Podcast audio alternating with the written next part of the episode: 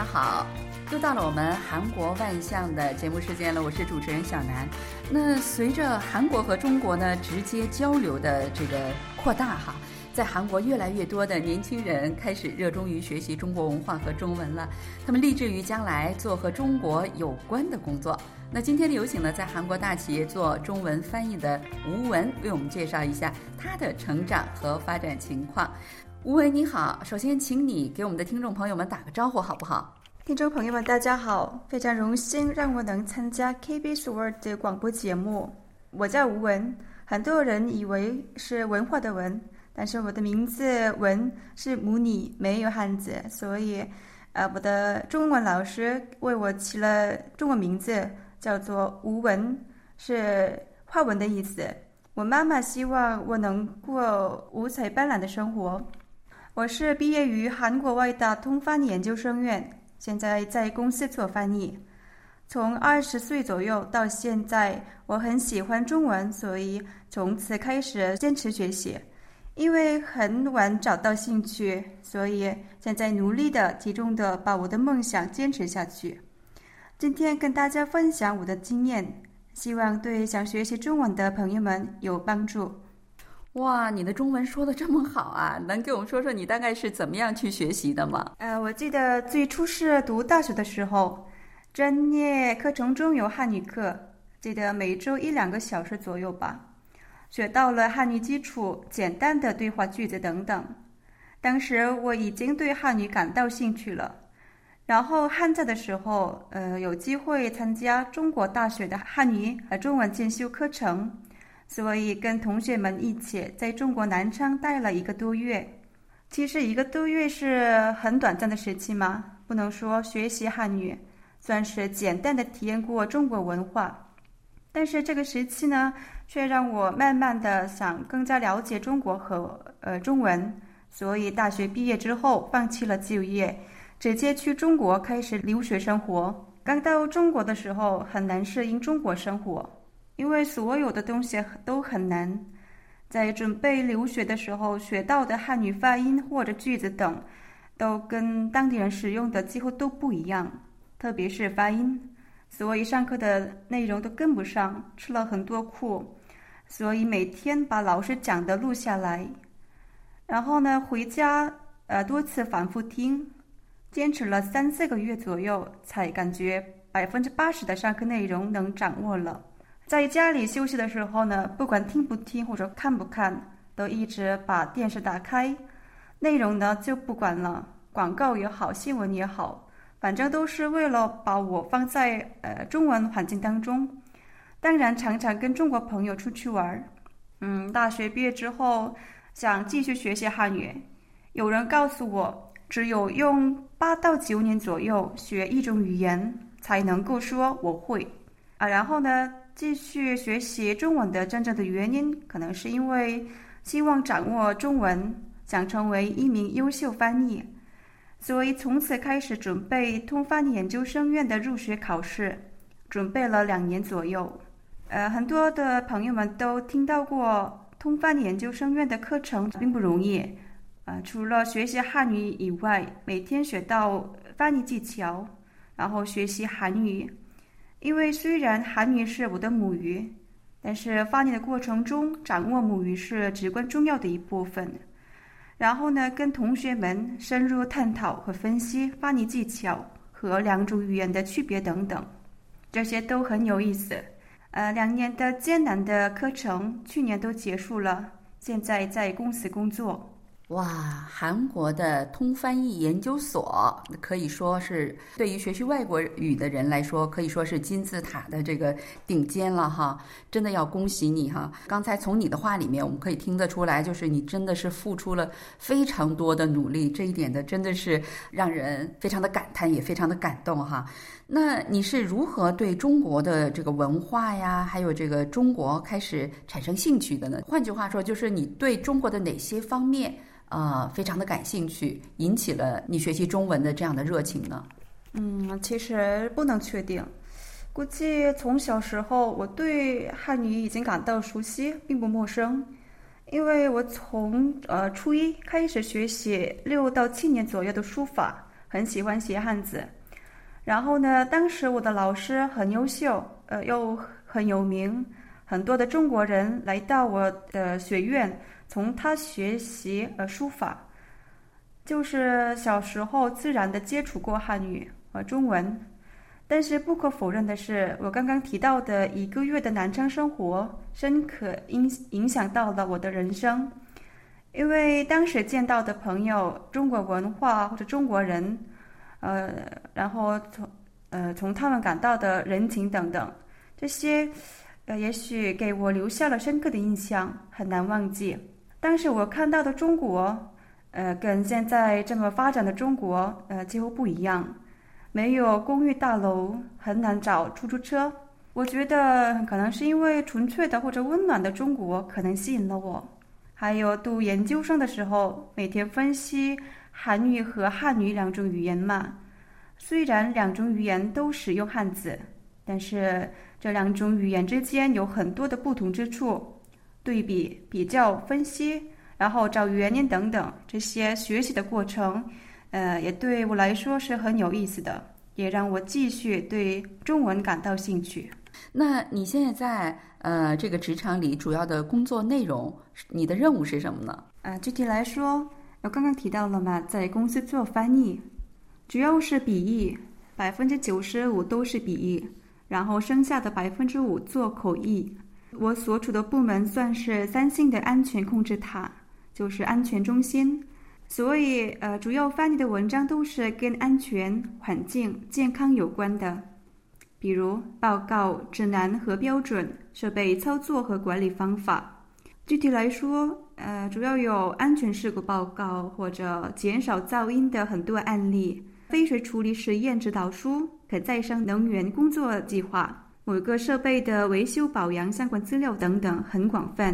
首先呢，公司的员工编制相关资料，然后呃，我把它做翻译，百分之九十五都是呃韩翻中。那么公司把我翻译好的资料发给海外法人，就是三星的海外、呃、生产基地或者工厂，让法人按照这一资料去管理使用呃设备或者工厂等等。那在韩国呢，像你这样的学生多不多？他们为什么这样非常积极的学习中文，想了解这个中国呢？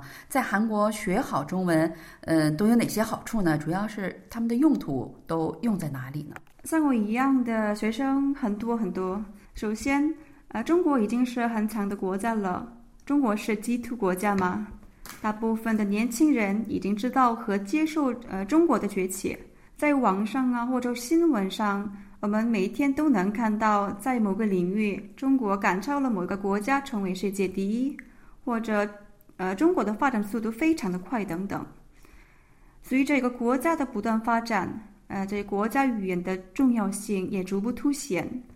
因为国家发展能够为学习和了解这国家的人提供成功机会，我觉得中国也是如此。呃，学习中文的重要性人人所知，中文教育。自然而然地成为了趋势。然后呢，呃，目前在韩国开展事业的中国企业越来越多，与中国合作的或者交流的企业也很多。但是最核心的是，中国拥有庞大的市场，更是在市场上拥有影响力。因为这些原因，几乎所有的企业或者领域都需要中国通，至少需要呃学中文的人才。所以他们都在基本上要求拥有 H S K 资格证。哦，是这样的哈，那就是说现在呃，在韩国基本上很多企业他们都需要懂中国和中文的人才，是这样。那大部分韩国的年轻人如何看待这个中国的这个发展，还有这个中文的学习呢？呃，首先呢，我刚刚提到了中国已经成为了呃强的国家，拥有很大的影响力，也拥有呃很大的发展前景。但是呢，呃，中国的制度文化跟韩国不一样，让很多韩国年轻人对中国感到陌生，因为他们以为韩中两国其实都属于汉字文化圈嘛，所以他们以为，呃，拥有很相似的文化。但是像刚刚提到的一样，连国家制度都不一样，所以心理上还有一定的距离。但是他们都说中国人，尤其是中国的朋友跟想象的不一样。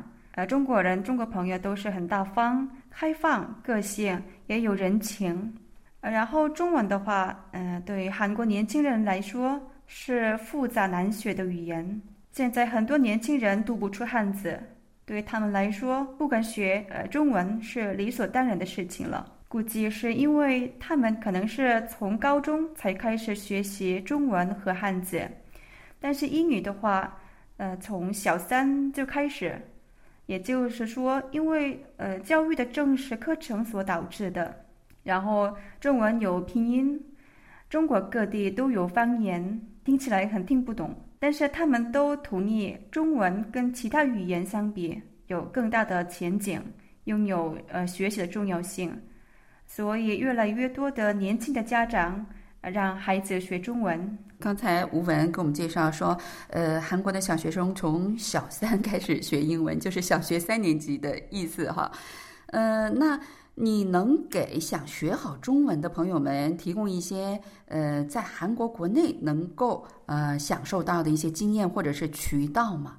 嗯，我个人认为积极使用各种媒体是一个很好的选择。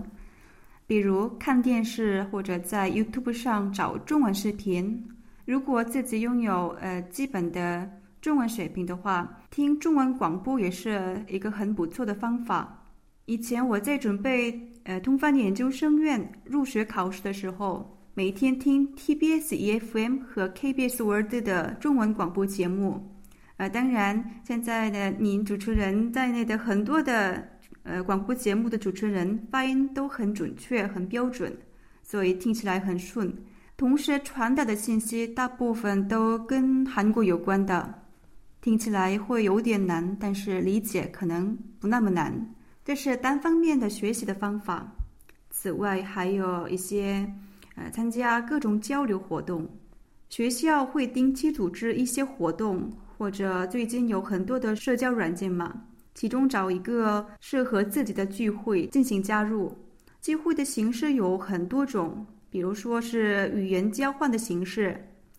中韩交流会，呃，听说是很规模比较大的一种聚会，在这里可以遇到很多的中国朋友，而且他们都是有韩语基础的，可以交到不错的想学习韩语的中国朋友。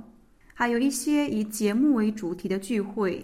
比如说呢，圣诞啊，或者韩江邮轮等等，这些活动也会有很多留学生参加。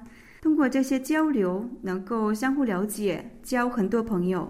其实很多的韩国年轻人比较害怕自己会说错，但是这些活动的主要目的是交朋友，所以氛围很轻松，所以这是我觉得很不错的呃交际平台。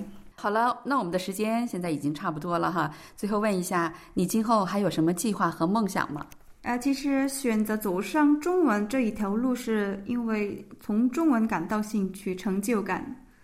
其实我呃在人生中第一个让我感兴趣的或者主动学习的就是中文，所以在我的未来，尽可能跟中文在一起，在中文有关领域工作，从中能学到东西，赚钱，感到幸福，从而让我成长，这是我的希望和梦想。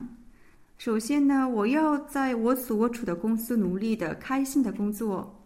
以后想作为呃自由职业者做翻译，然后有机会的话，呃想做书籍笔译。